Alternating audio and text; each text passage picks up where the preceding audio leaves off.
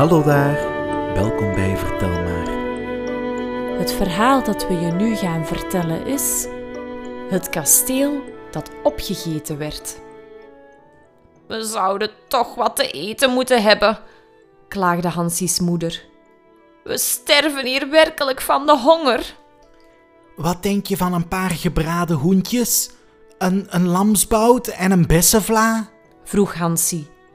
Een krachtige klap om de oren was het antwoord dat hij op zijn voorstel kreeg. Daarna volgde nog een schop die hem de deur uitjoeg. Een grote lege mand volgde hem naar buiten. Breng er tenminste iets eetbaars in mee, deug niet? riep zijn moeder hem na. Het waren bange tijden die de goede lieden in het land van Miru toen doorleefden. De Zweden hadden er lelijk huis gehouden en wat ze aan voedsel hadden overgelaten, haalden de landsknechten van de regerende vorst wel weg. Iets eetbaars, bromde Hansi terwijl hij op weg ging. Ach, waarom zijn de stenen het niet? De muren en torens van dat afschuwelijke ding daar? Dit zeggende wierp hij een grimmige blik op het reusachtige slot dat hoog op de rotsen in het dal neerkeek.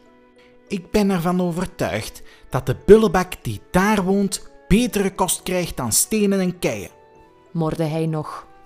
Graaf von Haverdonk was inderdaad een rijke grootgrondbezitter, die niet ten onrechte bloedzuiger werd genoemd. Op alle mogelijke manieren perste hij de lieden uit die op zijn grondgebied woonden.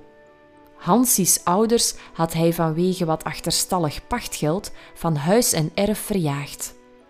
Nu woonden ze in een bouwvallige hut bij het akelige meer van Miro, in wiens koude wateren geen vis zwemt, omdat de afgevallen bladeren van de omringende eiken ze met hun looizuur vergiftigen. Ja, waarom zijn die muren en torens niet eetbaar? herhaalde Hansi, de vuist ballend tegen het machtige kasteel. Hij wist natuurlijk niet dat er op dat ogenblik een zolgaar boven hem vloog. Dit om verschillende redenen. Ten eerste is een zolgaar onzichtbaar. Ten tweede gebeurt zoiets maar eenmaal in duizend jaar. En ten derde wist Hansi niet eens dat deze zonderlinge, maar machtige tovergeesten bestonden. Wat een rare wens, dacht de geest, en hij lachte erom, want hij vond die grap zeer vermakelijk. Het zij zo, sprak hij, terwijl hij met zijn schemerige hand een van de muren en torens aanraakte, om dan weer voor duizend jaar te verdwijnen. Hé, hey, wat ruikt het hier lekker, zei Hansi, om zich heen kijkend. Maar op hetzelfde ogenblik sprong hij opzij voor een grote blok die vlak voor zijn voeten neerplofte. Heb ik van mijn leven, gilde hij. Het is een reuzentaart. Hij gaf er een hap in, vond de taart voortreffelijk en begon er zijn mand mee te vullen, toen hij opeens een vreemd geraas hoorde. Opkijkend zag hij dat het kasteel heel zonderling begon te doen. De muren zakten ineen, de torens wankelden en uit vensters en deuren stroomde iets dat stroop ofwel chocolasaus geleek.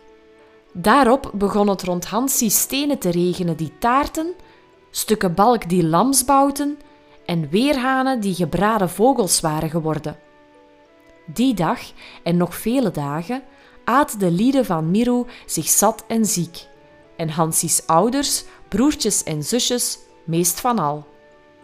Toen het ganse kasteel opgegeten was, vernamen de brave inwoners dat ze van de graaf en zijn trawanten hoegenaamd niets meer te vrezen hadden. Die waren alle jammerlijk in een zee van kokende pap omgekomen. En wie dit niet geloven wil, moet het maar aan de zolgaar vragen als hij hem ontmoet. Want dat is nu al eeuwen geleden gebeurd, en dus kunnen nog Hansi, nog de zijne het je beamen. Ben jij ook zo dol op de verhalen van Vertel maar? Surf dan zeker naar onze website www.vertelmaar.be. Je kan ons ook volgen op Facebook en YouTube.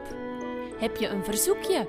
Stuur ons een mailtje verhaal@vertelmaar.be.